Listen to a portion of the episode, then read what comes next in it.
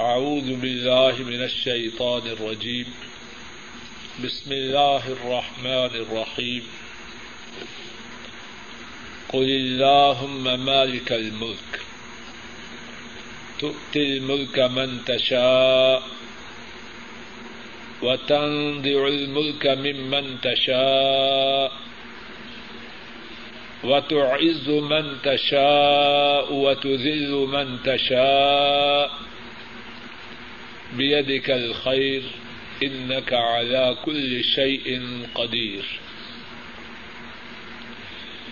تولج الليل في النهار وتولج النهار في الليل وتخرج الحي من الميت وتخرج الميت من الحي وترزق من تشاء بغير حساب. آپ کہہ دیجیے اے میرے اللہ، بادشاہی کے مالک،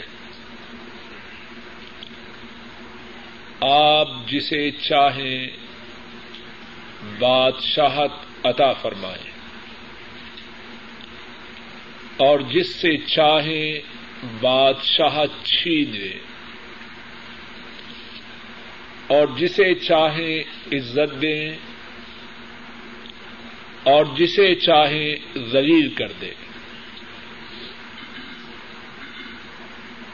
ساری خیر آپ ہی کے ہاتھ میں ہے۔ بے شک آپ ہر چیز پر قادر ہیں۔ آپ رات کو دن میں داخل کرتے ہیں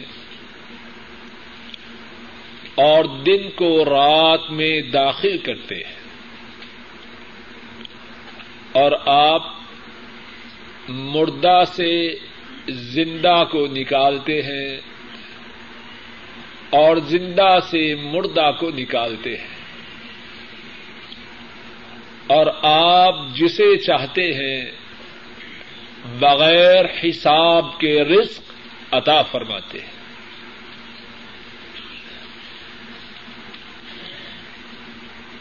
گزشتہ درس میں اللہ کی توفیق سے ان دو آیات کریمہ میں سے پہلی آیات شریفہ کے متعلق کچھ گفتگو ہوئی۔ اور بات یہاں تک پہنچی تھی بےد کل خیر ساری خیر آپ ہی کے ہاتھ میں ہے۔ آپ کے سوا کسی اور کے ہاتھ میں کچھ نہیں۔ اور اس سے پہلے یہ بات ارض کی گئی کہ ساری بادشاہت اس کے حقیقی مالک ایک اللہ ہے۔ اور وہ جسے چاہیں بادشاہت عطا کریں اور جس سے چاہے چھین لیں اور جسے چاہیں عزت عطا فرمائیں اور جسے چاہیں دلیل کر دیں۔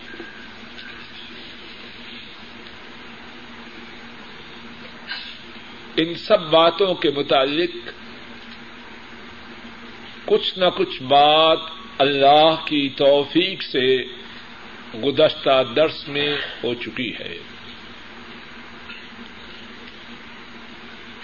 آیت کریمہ کے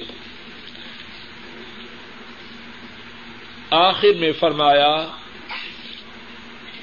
ان کا اعلی کل شعی ان قدیر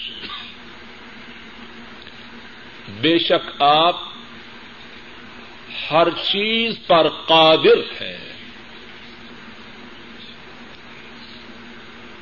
آیت کریمہ کا یہ جو آخری حصہ ہے،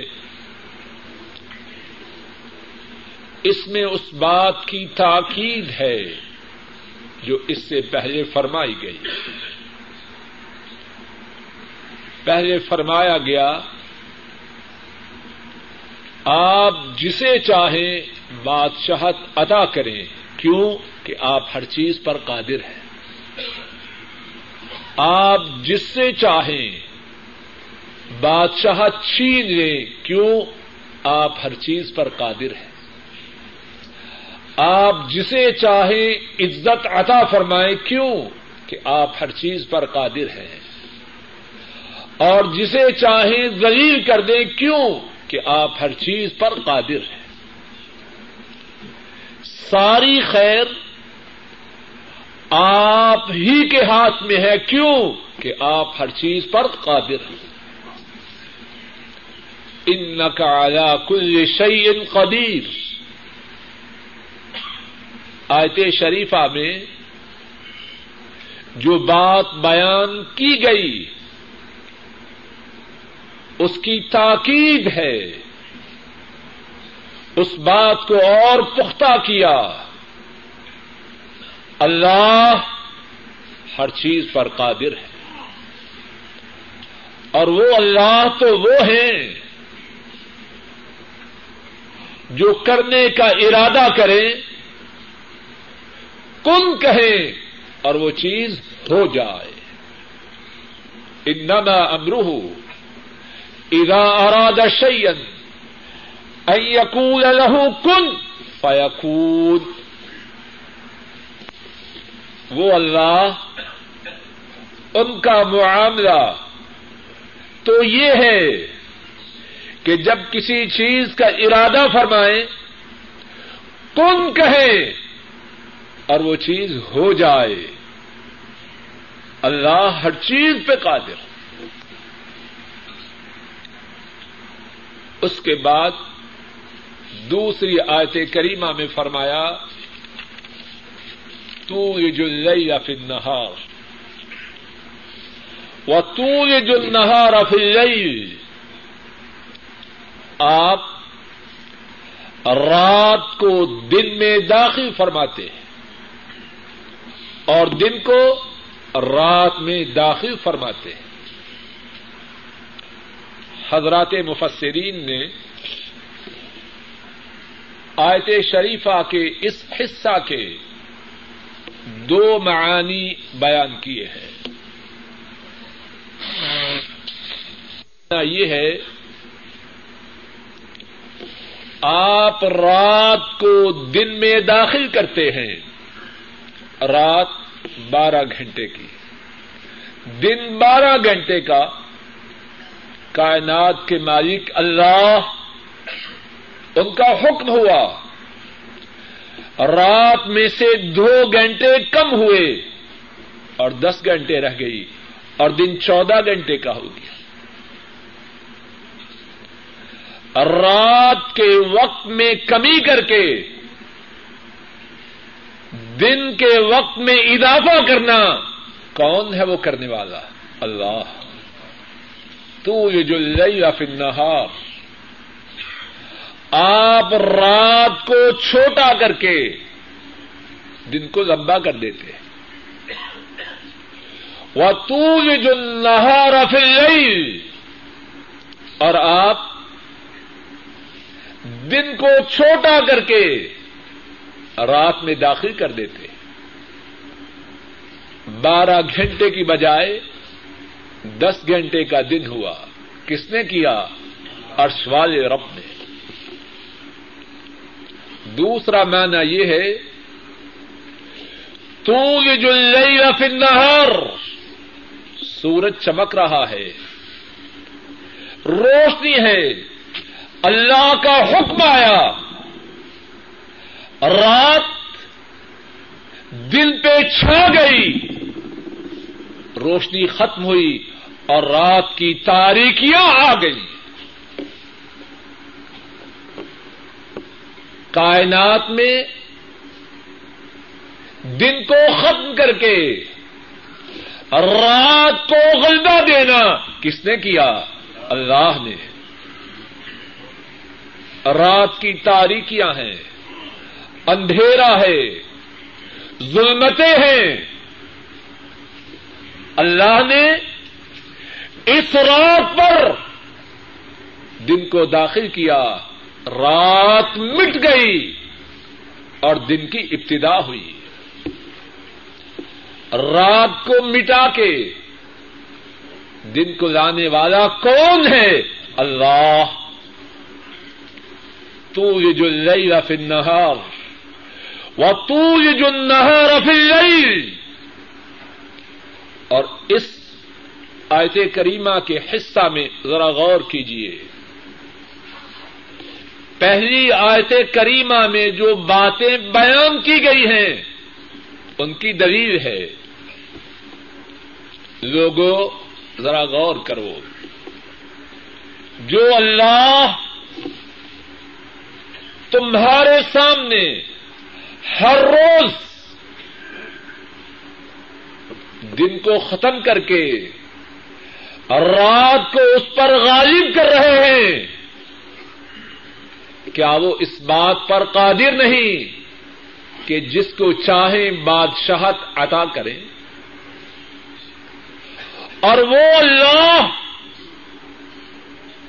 اگر دن کی ساری روشنیوں کو ختم کر کے رات کی تاریخیوں کو لا سکتے ہیں تو کیا وہ کسی صاحب اقتدار کو اس کے اقتدار سے محروم نہیں کر سکتے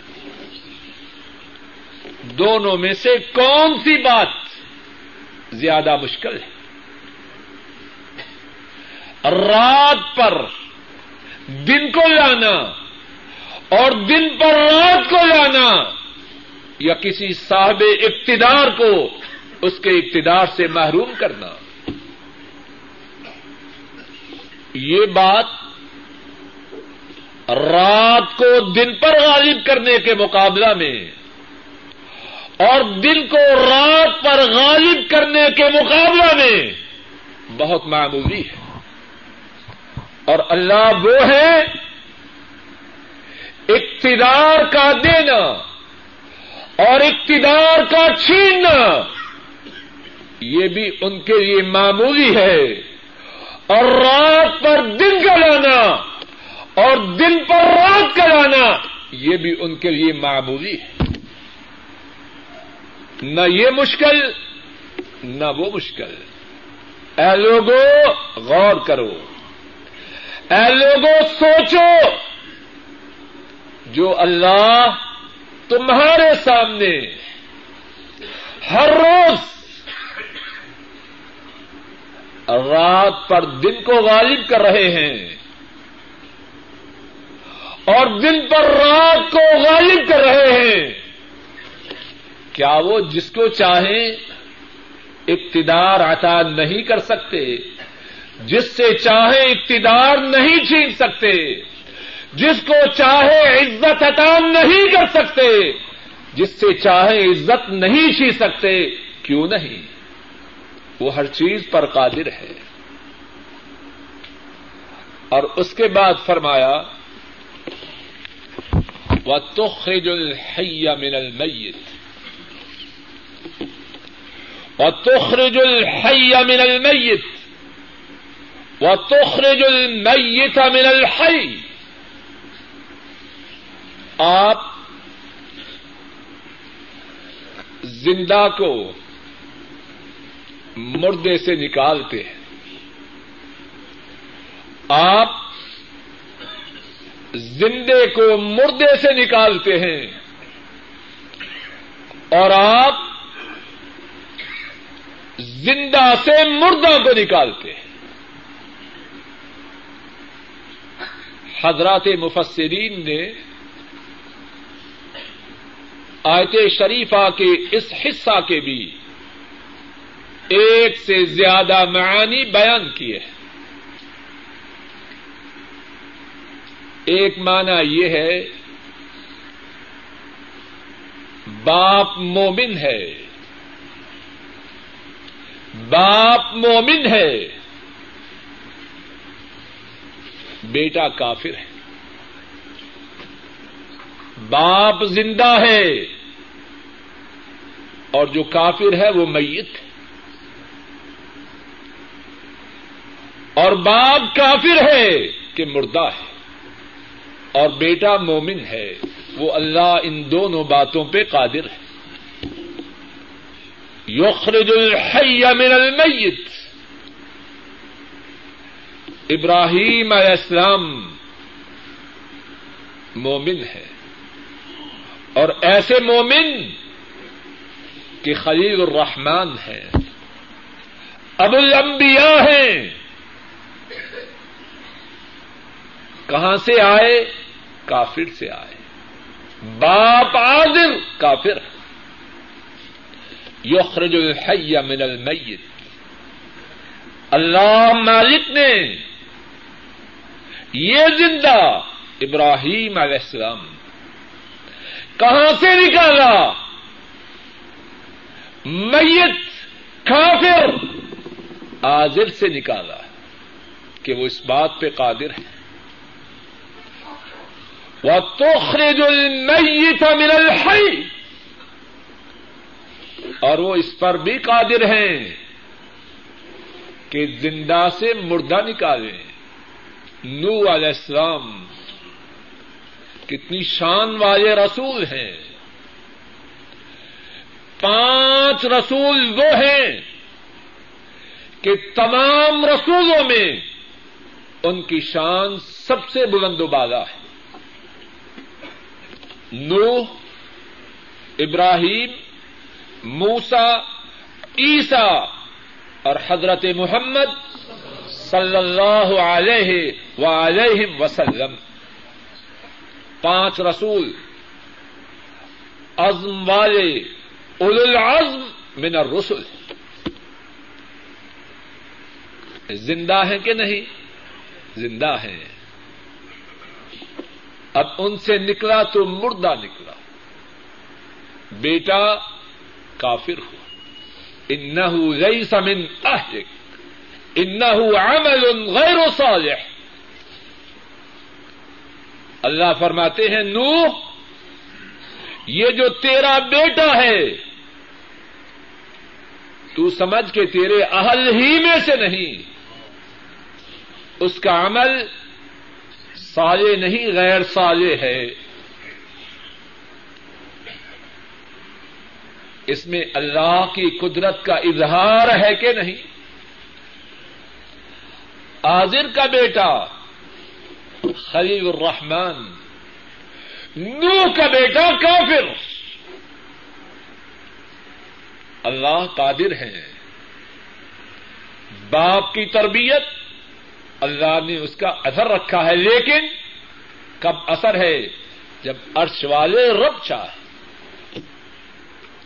ایک ایک بات میں اللہ کی قدرت کا اظہار ہے۔ باپ پابند ہے اولاد کی تربیت کا۔ باپ پابند ہے اولاد کو سیدھی راہ پہ چلانے کی کوشش کا۔ لیکن نتیجہ کس کے ہاتھ میں ہے؟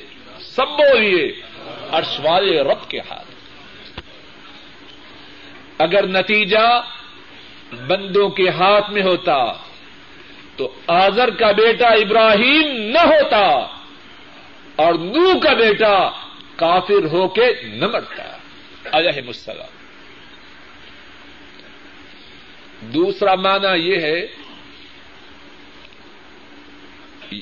تخرج الحی من المیت۔ خبیصوں کے ہاں تو نیک پیدا کر دے۔ کافر تو نہیں، لیکن فاسق ہیں۔ برے ہیں، بدکار ہیں، ناپاک ہیں۔ اے اللہ، تو چاہے۔ نالائکوں کے ہاں صالحین پیدا کر دے وہ توخرج المیت من الحی اور آپ نیکوں کے ہاں بد پیدا کر دیں نیکوں کی نیکی اولاد کو سیدھی راہ پہ نہ لا سکے۔ نتیجہ کس کے ہاتھ میں؟ بولیے اللہ کے ہاتھ میں۔ نیک صالحین۔ اچھے لوگ پوری کوشش کریں، لیکن اعتماد کس پہ ہو؟ اپنی کوشش پہ یا عرش والے رب پہ؟ زور سے بولیے، عرش والے رب پہ۔ اور اسی لیے اولاد کو جہنم کی آگ سے بچانے کے لیے جو انتہائی ضروری باتیں ہیں، ان میں سے ایک بات یہ ہے کہ والدین ان کی تربیت کے لیے کوشش کے ساتھ ساتھ عرش والے رب سے فریادیں کرتے رہے۔ رب حبلی من ازواجی وذریاتی قرۃ اعین۔ اے میرے رب، میری بیویاں اور میری اولاد میری آنکھوں کی ٹھنڈک۔ ہو ربنا حبلنا من ازواجنا وذریاتنا قرۃ اعین۔ اے ہمارے رب، ہماری بیویوں سے اور ہماری اولادوں سے ہماری آنکھوں کی ٹھنڈک بنا کہ دل عرش والے رب کے قبضہ قدرت میں۔ تیسرا معنی یہ ہے، تخرج الحی من المیت۔ آپ حیوان کو، انسان کو نطفہ سے پیدا کرے۔ نطفہ مردہ ہے یا زندہ؟ جواب دیجیے اور انسان کہاں سے کہاں پہنچا دیا؟ اللہ اکبر۔ وہ تخرج المیت من انسان زندہ ہے۔ نطفہ نکلے۔ وہ مردہ ہے یا زندہ؟ نطفہ سے انسان بنے کہ مردہ سے زندہ آئے اور انسان سے نطفہ نکلے کہ زندہ سے مردہ آئے۔ اور اسی کے ساتھ یہ بھی ہے، پرندے، کچھ پرندے اور کچھ جانور۔ ان سے کیا نکلتا ہے انڈا؟ مرغی زندہ ہے۔ انڈا نکلا، زندہ ہے یا مردہ؟ مردہ ہے۔ اور پھر انڈے سے پھدکتا ہوا، چیختا، چلاتا ہوا چولہا نکلے، کون نکالتا؟ اللہ۔ زندہ سے مردہ۔ مرغی سے انڈا اور انڈے سے چودا مردہ سے زندہ۔ کون ہے جو یہ سب کچھ نکالنے والا ہے؟ اللہ۔ اور چوتھا معنی یہ ہے، اللہ کھجور کی گٹھلی سے کھجور کا اتنا بڑا درخت پیدا کرے اور اتنے بڑے کھجور کے درخت سے کھجور کی گتھلی پیدا فرمائے۔ گتھلی کو کہاں تک پہنچایا؟ اور اتنے بڑے لمبے کھجور کے درخت سے گتھلی کو پیدا کیا۔ دانے سے سٹا بنے۔ اور سٹے میں دانے نکلے۔ یہ سب کچھ کون کر رہے ہیں؟ اللہ۔ اور اس کے بعد کیا فرمایا؟ وہ ترز کو منتشا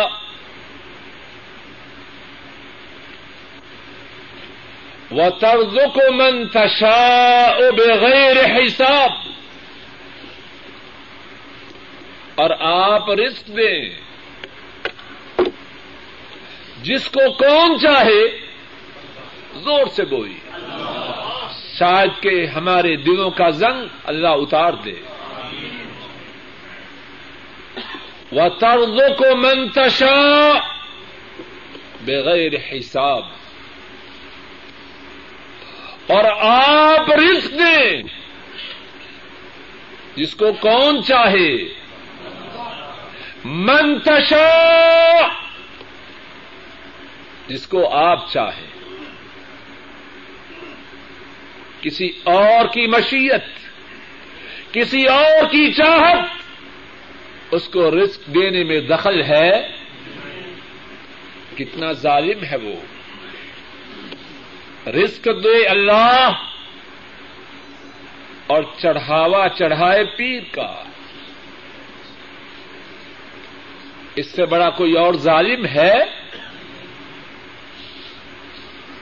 سعودی عرب میں آیا۔ اللہ نے نوکری دی۔ اب تنہا بیچ رہا ہے پہلی۔ اور اما،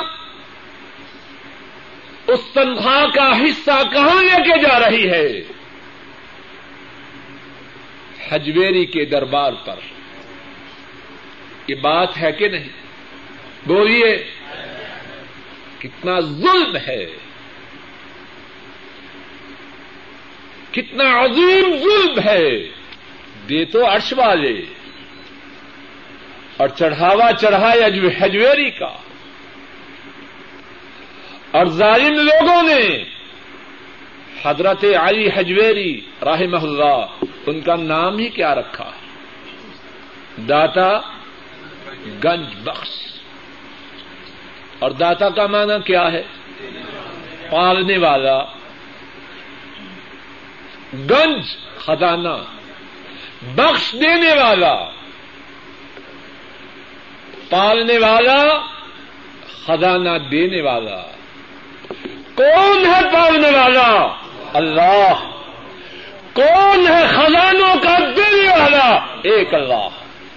کتنا بڑا شرک اور کوئی روکے تو کہتے ہیں، دیکھو یہ گستاخ وہابی۔ اے ظالم، تو قرآن کریم کا مطالعہ تو کر۔ اس کی آیات کریمہ پہ تدبر تو کر۔ اللہ فرما رہے ہیں وہ ترد کو منتشا آپ رسک دیتے ہیں۔ کس کو؟ جس کو آپ چاہتے ہیں۔ کسی کا ہے ذکر، کسی پیر کا، کسی صوفی کا، کسی عالم کا، کسی ولی کا، کسی نبی کا۔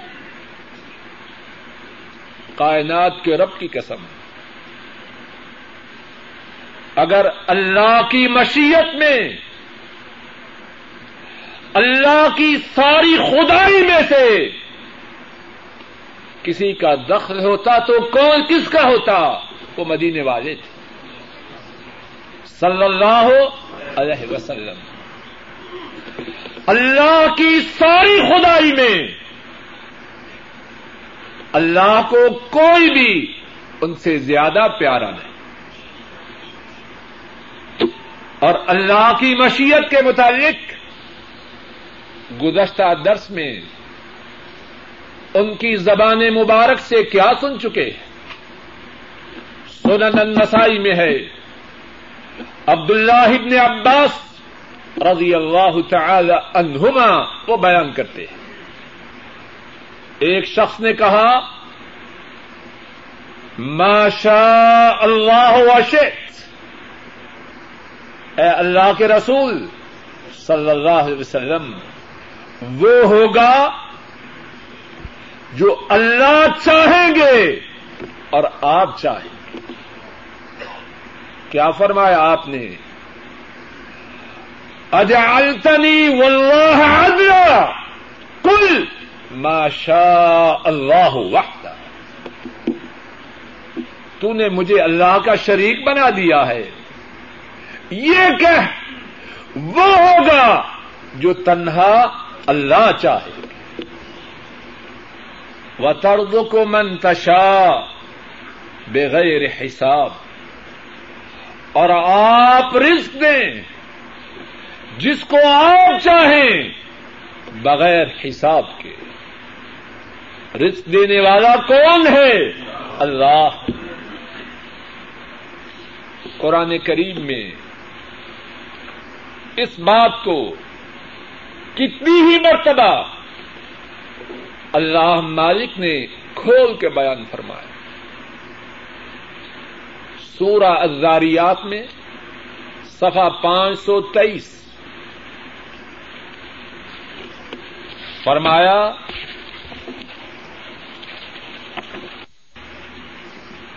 آخری لفظ۔ وما خلقت الجن والانس الا ليعبدون۔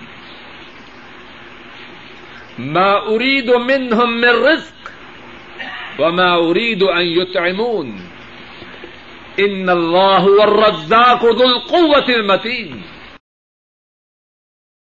ذو القوة المتين بے شک اللہ وہ بہت رزق دینے والے ہیں اور بہت زبردست قوت و طاقت والے رزاق کون ہے اللہ. صفحہ نمبر چار سو چوتیس میں فرمایا آئے نمبر تین، یا ایوہ الناس، نیچے سے تیسری سطر، یا ایوہ الناس، اذکروا نعمت اللہ علیکم، هل من خالق؟ غیر اللہ یرزقکم من السماء والارض. لا الہ الا ہو فانا تفکون اے لوگو، اللہ کی تم پر جو نعمت ہے، اے لوگو، اللہ کی تم پر جو نعمت ہے، اس کو یاد کرو۔ کیا اللہ کے سوا کوئی خالق ہے جو آسمان اور زمین سے تمہیں رزق عطا کرتا؟ لا الہ الا ہو! نہیں کوئی معبود مگر وہ ہے۔ ان کے سوا آسمان و زمین سے رزق عطا کرنے والا کوئی نہیں۔ فنا تو فکون اے لوگو، تم کہاں بٹک رہے؟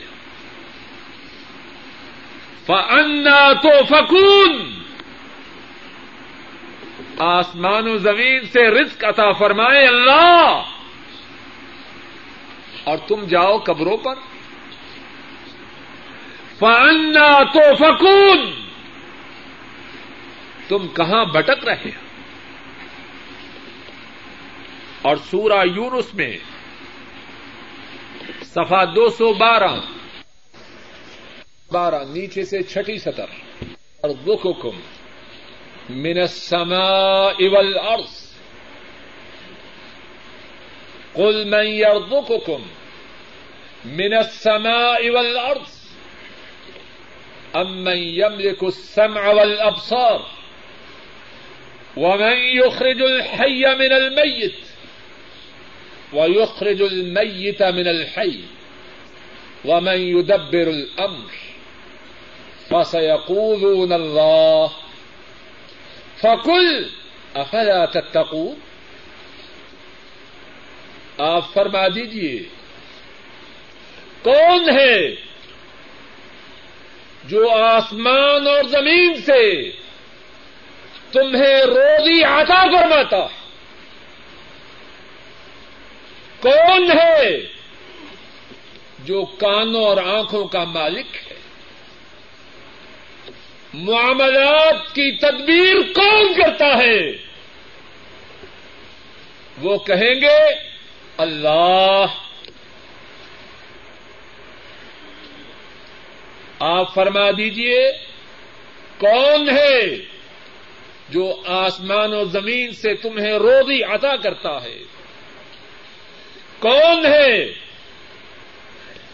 جو کانوں اور آنکھوں کا مالک ہے؟ ومن يخرج الحي من المیت اور کون ہے جو مردے سے زندے کو نکالتا ہے؟ وہ یوخرج المیت من الحی اور زندے سے مردے کو نکالتا ہے۔ وہ يدبر الامر کون ہے؟ جو معاملہ کی تدبیر کرتا ہے۔ فسيقولون اللہ وہ کہیں گے، یہ سارے کام کرنے والا کون ہے؟ اللہ۔ آسمان و زمین سے رزق دینے والا کون ہے؟ اللہ۔ کانوں اور آنکھوں کا مالک کون ہے؟ اللہ۔ مردے سے زندے کو نکالنے والا۔ زندے سے مردے کو نکالنے والا کون ہے؟ اللہ۔ معاملات کی تدبیر کرنے والا کون ہے؟ اللہ۔ فقل، افلا تتقون؟ آپ فرما دیجیے جب یہ سارے کام کرنے والا اللہ ہے، تو تم متقی کیوں نہیں بن جا اور ایک اور مقام پہ فرمایا صفا نمبر دو سو بائیس بطن فلس پہلی سطر۔ وما من دابة في الأرض إلا على الله رزقها، ويعلم مستقرها ومستودعها كل في كتاب مبين۔ زمین پر جو رینگنے والی چیز ہے، اس کی روزی کی ذمہ داری کس پر ہے؟ اللہ پر۔ ویالم مستقر رہا اور وہ اللہ وہ ہیں جو ہر چیز کے ٹھکانے کو اور ہر چیز کے آخری مقام کو اس کی قبر کو جانتے ہیں۔ انہیں خبر ہے جب تک اس نے زندہ رہنا ہے، کہاں رہنا ہے۔ اور انہیں علم ہے، جب اس نے مرنا ہے، تو کہاں دفن کیے جانا ہے۔ کل فی کتاب مبین۔ یہ سب باتیں کتاب مبین میں وہ ترد کو منتشا آپ رزق دیتے ہیں اپنے سبق کی طرف آئیے سفا ترپن و طرز کو منتشا آپ رزق دیتے ہیں۔ جس کو کون چاہتا ہے، آپ چاہتے ہیں۔ اور کس طرح رزق دیتے ہیں؟ بغیر حساب بغیر حساب کے۔ اور اس سے کیا مراد ہے؟ آپ جس کو چاہیں رسک دیتے ہیں بغیر حساب کے۔ اور بغیر حساب کے رسک دینا اس سے کیا مراد ہے؟ حضرات مفسرین نے اس کے تین معانی بیان کیے ہیں۔ پہلا معنی یہ ہے، اللہ جسے چاہیں، جتنا چاہیں، رزق عطا فرمائیں، کوئی ان کے حساب کو آڈٹ کرنے والا نہیں۔ کسی کی مجال نہیں کہ کہے، جس کو دیا تو کیوں دیا؟ زیادہ دیا تو کیوں دیا؟ تھوڑا دیا تو کیوں دیا؟ وہ ہر قسم کے حساب سے بلند و بالا ہے۔ وہ ترد کو منتشا بغیر حساب۔ آپ جو چاہیں جتنا چاہیں، جس کو چاہیں، عطا فرمائیں۔ آپ سے سوال کرنے والا کوئی نہیں۔ دوسرا معنی یہ ہے، آپ جس کو چاہیں، بہت زیادہ رزق عطا کریں۔ بغیر حساب کے دیں۔ کیا مقصد؟ اتنا دیں کہ وہ حساب و کتار سے، شمار و کتار سے زیادہ۔ اس بات پہ قادر ہے کہ نہیں؟ اور تیسرا معنی یہ ہے، جس کو چاہیں عطا کریں، اس وجہ سے نہیں کہ وہ اس رزق کا مستحق ہے، بلکہ اپنی رحمت سے دیں۔ جس کو دیں، اس کے اعمال کی وجہ سے نہیں، اس کی خوبیوں کی وجہ سے نہیں، بلکہ اپنی رحمت، اپنی عنایت اور اپنی کرم نوازی کی وجہ سے۔ وہ کو منتشا بغیر حساب۔ اور ساتھیوں کیا یہ تینوں باتیں سچ نہیں؟ ذرا تیسرے معنی پہ غور کیجیے کتنے ساتھی ہیں کہ یہاں لاکھوں میں پہنچ چکے ہیں۔ اور کچھ ساتھی ایسے ہیں کروڑوں میں پہنچ چکے ہیں۔ اور انہی کے ہم جماعت، ذرا غور کیجیے انہی کے ہم جماعت، انہی کے آئزہ و کارب ابھی پاکستان، ہندوستان اور بنگلہ دیش میں دکے کھا رہے ہیں۔ لاکھوں کروڑوں کی بات تو دور قرض کے نیچے دبے ہیں۔ ایسے ہے کہ نہیں؟ بولیے، کتنے ساتھی ہیں کہ ان کے پاس یہاں گاڑیاں ہیں؟ ان کے کزن ان کے پاس اپنے ملک میں ٹوٹی ہوئی سائیکل بھی نہیں۔ بات درست ہے کہ نہیں؟ بولیے۔ کتنے ہیں؟ کالج میں پڑھے، یہاں آئے۔ لاکھوں میں ہیں یا کروڑوں میں پہنچ چکے ہیں؟ اور ان کے کلاس فیلوز، ان کی کیفیت یہ ہے، پچیس تاریخ کو ساری تنخواہ ختم ہو جاتی ہے۔ اور سودا صرف پچیس کے بعد نقد خریدنے کے لیے پیسے دیں۔ بات درست ہے کہ نہیں؟ بولیے۔ مجھے اور آپ کو اللہ نے دیا۔ ہماری کرتوتے ہیں اس قابل کہ اللہ ہمیں دے۔ ہمیں کون سے سرخاب کے پر لگے ہیں؟ ہمارے کون سے اعمال اللہ کو پسندیدہ ہیں اعمال کے گندے، اللہ کے باغی، اور اللہ دے رہے ہیں۔ ہماری نیکیوں کی وجہ سے یا اپنی رحمت کی وجہ سے۔ پتھر دو کو منتشا بغیر حساب آپ جس کو دیتے ہیں، اس کی صلاحیتوں کو دیکھ کر نہیں، بلکہ اپنی رحمت سے، اپنی اناج سے، اپنی نوازش سے۔ ان دو آیات کریمہ کے متعلق بات ختم کرنے سے پہلے ایک ضروری بات اس کی طرف توجہ دلانا چاہتا ہوں اور وہ بات یہ ہے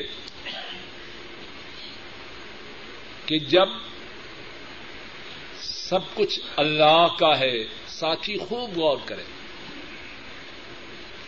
سب کچھ اللہ کا ہے، کائنات کے مالک اللہ۔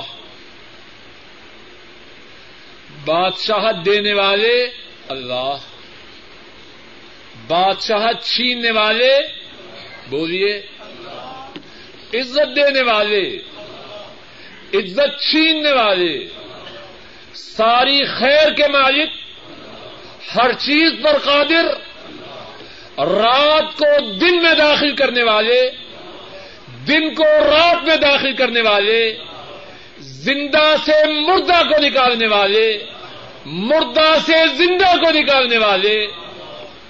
اور جس کو چاہیں جتنا چاہیں رزق ادا کرنے والے۔ اللہ،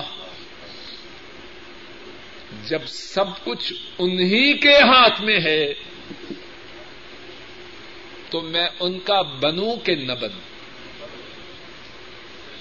کعبہ کے رب کی قسم۔ اگر یہ بات میری اور آپ کی سمجھ میں آ جائے کعبہ کے رب کی قسم۔ کعبہ کے رب کی قسم، ہماری زندگیوں کے نقشے بدل جائے۔ جب سب کچھ اس کے مالک وہ اللہ، جو وہ چاہے ہو، جو نہ چاہے نہ ہو، تو میں کس کا بنوں اپنی سائی و کوشش اپنی جد و جہد۔ کن کے لیے کرو؟ کس کو راضی کرنے کی کوشش کرو؟ کس کی ناراضگی سے ڈروں رسول کریم صلی اللہ علیہ وسلم نے اس بات کو کتنے پیارے انداز سے سمجھایا۔ اللہ کی ان پہ لا تعداد رحمت امام ترمدی رحمہ اللہ بیان کرتے ہیں۔ حضرت معاویہ رضی اللہ تعالی عنہ شام سے کہ وہ شام کے حکمران ہیں، ام المؤمنین عائشہ صدیقہ رضی اللہ تعالی عنہا انہیں چٹھی ارسال کرتے ہیں۔ اور اس چٹھی میں لکھتے ہیں، اکتبی الیہ کی بکتاب۔ اکتبی الیہ بکتاب تو فی ولا تقصری فانسا۔ اے ام المؤمنین، میری طرف چٹھی ارسال کیجیے اور اس چٹھی میں مجھے وسیعت کیجیے اور وسیعت مختصر ہو، لمبی نہ ہو کہ میں بھول جاؤں۔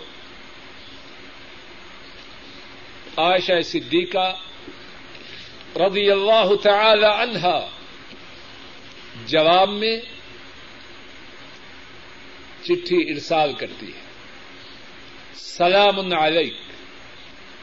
اما بعد فإني سمعت رسول الله صلى الله عليه وسلم۔ من التمس رضا الله بسخط الناس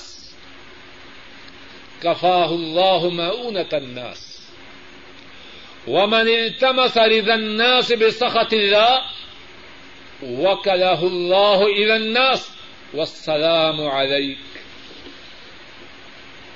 أم المؤمنين عائشہ صدیقہ رضی اللہ تعالی عنہا چٹھی ارسال کرتی ہیں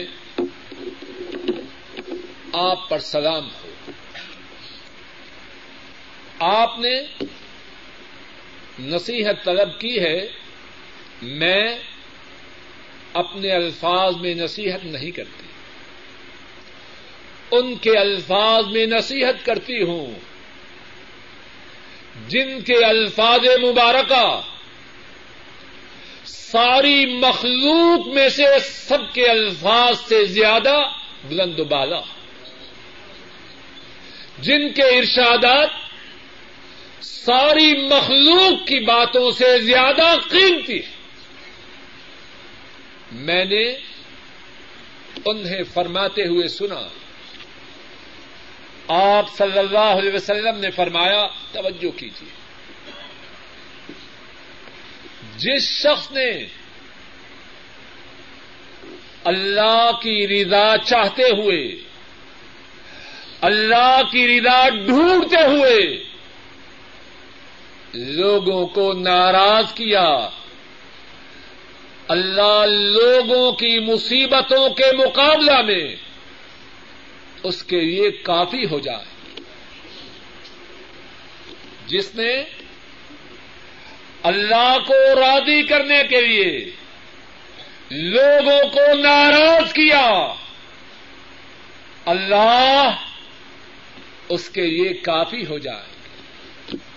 ساتھیوں جس کے لیے اللہ ہو جائیں، تو کیا اللہ کافی نہیں؟ علیہ صلاح بے کاف نبد کیا اللہ اپنے بندے کے لیے کافی نہیں؟ بولیے، ہم کیا کہتے ہیں؟ بات تو ٹھیک ہے، لیکن اس لیکن نے بیڑا غرق کیا۔ ساری نافرمانیاں اس لیکن میں جمع کرتے ہیں۔ بات تو ٹھیک ہے لیکن بیوی نہیں مانتی بات تو ٹھیک ہے بچے نہیں مانتے۔ بات تو ٹھیک ہے برادری میں نہ کٹتی ہے۔ وہ تو ٹھیک ہے بچوں کی روزی کمانی ہے۔ اللہ کی ساری نافرمانیاں اس لیکن میں جمع کرتے ہیں۔ اور نبی کریم نے کیا فرمایا؟ جس نے اللہ کو راضی کرنے کے لیے لوگوں کو ناراض کیا، اللہ لوگوں کے مقابلہ میں اس کے لیے کافی ہوتے۔ اور جس نے لوگوں کو راضی کرنے کے لیے کس کو ناراض کیا؟ اللہ کو۔ اور کیا ہم تو ایسے نہیں؟ کہنے والا بھی اور سننے والے بھی اپنے گرے باندھ میں منہ ڈال کر اپنا اپنا جائزہ لے۔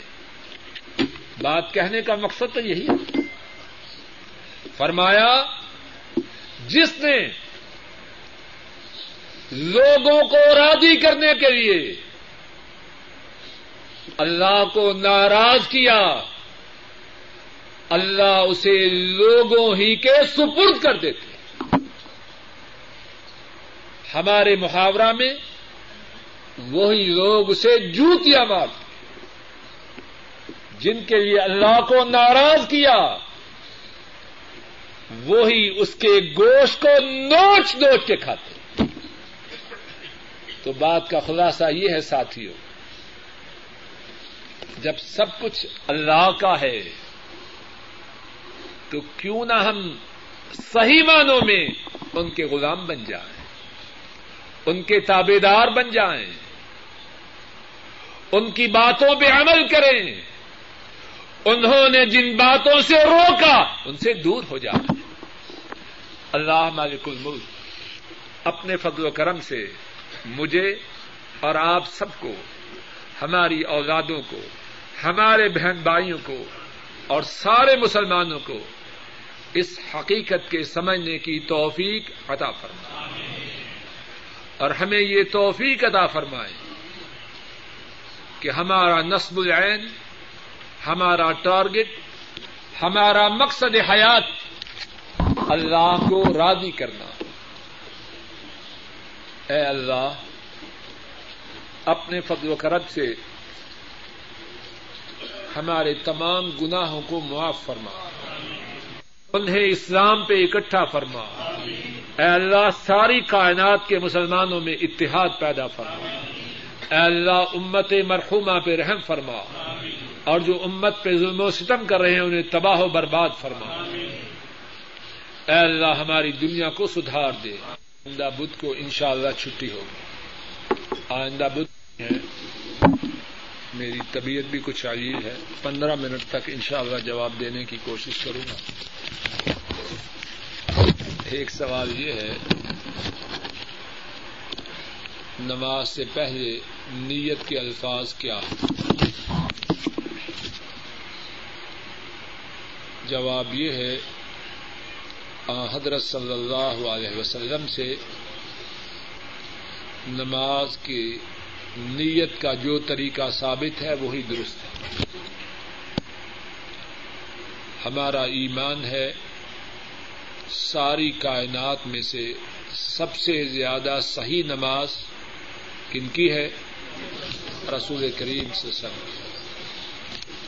اور انہوں نے امت کے سامنے نماز کا پورا نقشہ پیش کیا اور امت کو حکم دیا سلو کمارائے تمونی اسلی تم نماز پڑھو جس طرح تم نے مجھے نماز پڑھتے ہوئے دیکھا۔ حکم ہے امت کے لیے۔ اس طریقے سے نماز پڑھے جس طریقے سے مدینے والے رسول کریم صلی اللہ علیہ وسلم نے نماز پڑھی۔ زبان سے نیت کے لیے کچھ کہنا ان سے قطعا ثابت نہیں۔ ہمارے ہاں کیا کہتے ہیں؟ چار اکن نماز، اوپر زمین کے، نیچے آسمان کے۔ منہ قبلے کی طرف کہتے ہیں کہ نہیں؟ سنت موقع نماز ظہر میرے محدود اور ناقص علم کے مطابق حدیث کی کسی کتاب میں یہ بات ثابت جو شخص آپ کو کہے، اس سے ادب سے درخواست کیجیے بتلائیے حدیث کی کس کتاب میں ہے۔ اگر آپ کی سنت مبارکہ سے یہ بات ثابت ہو تو سر اور آنکھوں پہ، جو نہ مانے وہ مردود۔ اور اگر آپ کی نماز سے یہ بات ثابت نہ ہو تو جو کرے اس کا عمل مردود موٹی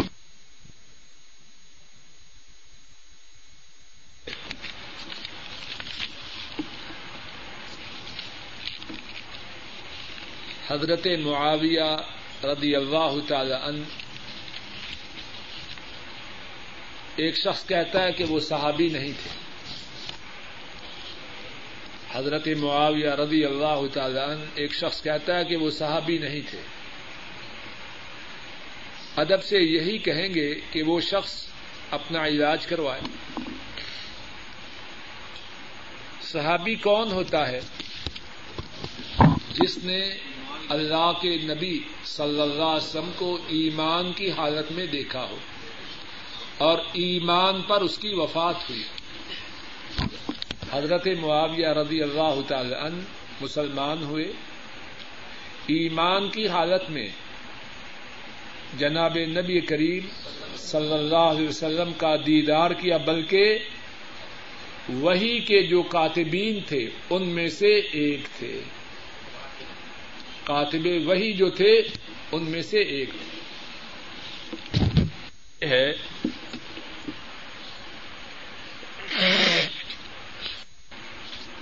بخاری شریف میں کوئی حدیث ایسی ہے جو موضوع ہے، جو جھوٹی ہے؟ جواب یہ ہے، جو شخص یہ بات کہے، اس کی بات جھوٹی ہے۔ ان میں کوئی موضوع حدیث نہیں۔ بخاری شریف کے متعلق ذرا تھوڑی سی تفصیل سے بات سنیے۔ امام بخاری رحمہ اللہ نے حدیث کی یہ کتاب سولہ سال کے عرصہ میں تعریف کی۔ اس کتاب کے جمع کرنے میں سولہ سال لگائے اور اس کتاب میں جو احادیث ہیں، ان کی تعداد سات ہزار دو سو پچہتر ہے۔ اور اگر تکرار نہ ہو، بغیر تکرار کے، تو احادیث کی تعداد چار ہزار ہے۔ اور ان چار ہزار حدیثوں کا انتخاب یا سات ہزار دو سو پچہتر حدیثوں کا انتخاب حضرت امام بخاری نے چھ لاکھ احادیث کے ذخیرہ سے کی۔ اور فرمایا کہ میں نے دو مرتبہ شام کا، مصر کا اور جزیرہ کا سفر کیا۔ چار مرتبہ بسرا گیا۔ اور چھ سال تک سرزمین حجاز میں رہا۔ اور بغداد اور کوفہ کی طرف۔ میں محدثین کے ساتھ کتنی دفعہ گیا، مجھے خود اس کا علم ہے کہاں بخارا؟ کہاں بغداد؟ کہاں کوفہ؟ کہاں حجاز؟ کہاں مصر؟ کہاں شام؟ حضرت امام بخاری سولہ سال تک اس کتاب کی تعریف میں مشغول رہے چھ لاکھ احادیث کے ذخیرہ سے سات ہزار دو سو پچہتر احادیث کو منتخب فرمایا۔ اور کس طرح منتخب کیا؟ ہر حدیث کے متعلق جب خوب چھان پھٹک کر لیتے تو پھر کیا کرتے؟ غسل کرتے، نہاتے، دو رقط نماز پڑھ کے اللہ سے استخارہ کرتے۔ اور اس کے بعد جس حدیث کو اپنی کتاب میں درج کرتے، پھر اس کے بعد درج کرتے۔ اور جب صحیح بخاری کی احادیث کو جمع کر چکے، تو اس وقت کے تین بہت بڑے آئمہ، امام احمد، امام یاہیا بن معین اور امام علی رہ محبوبہ ان پر اپنی کتاب کو پیش کیا۔ تینوں کے تینوں اماموں نے صحیح بخاری کو پسند کیا اور سب احادیث سے اتفاق کیا، سوائے چار احادیث کے۔ اور امام ابو جعفر راہ محلہ فرماتے ہیں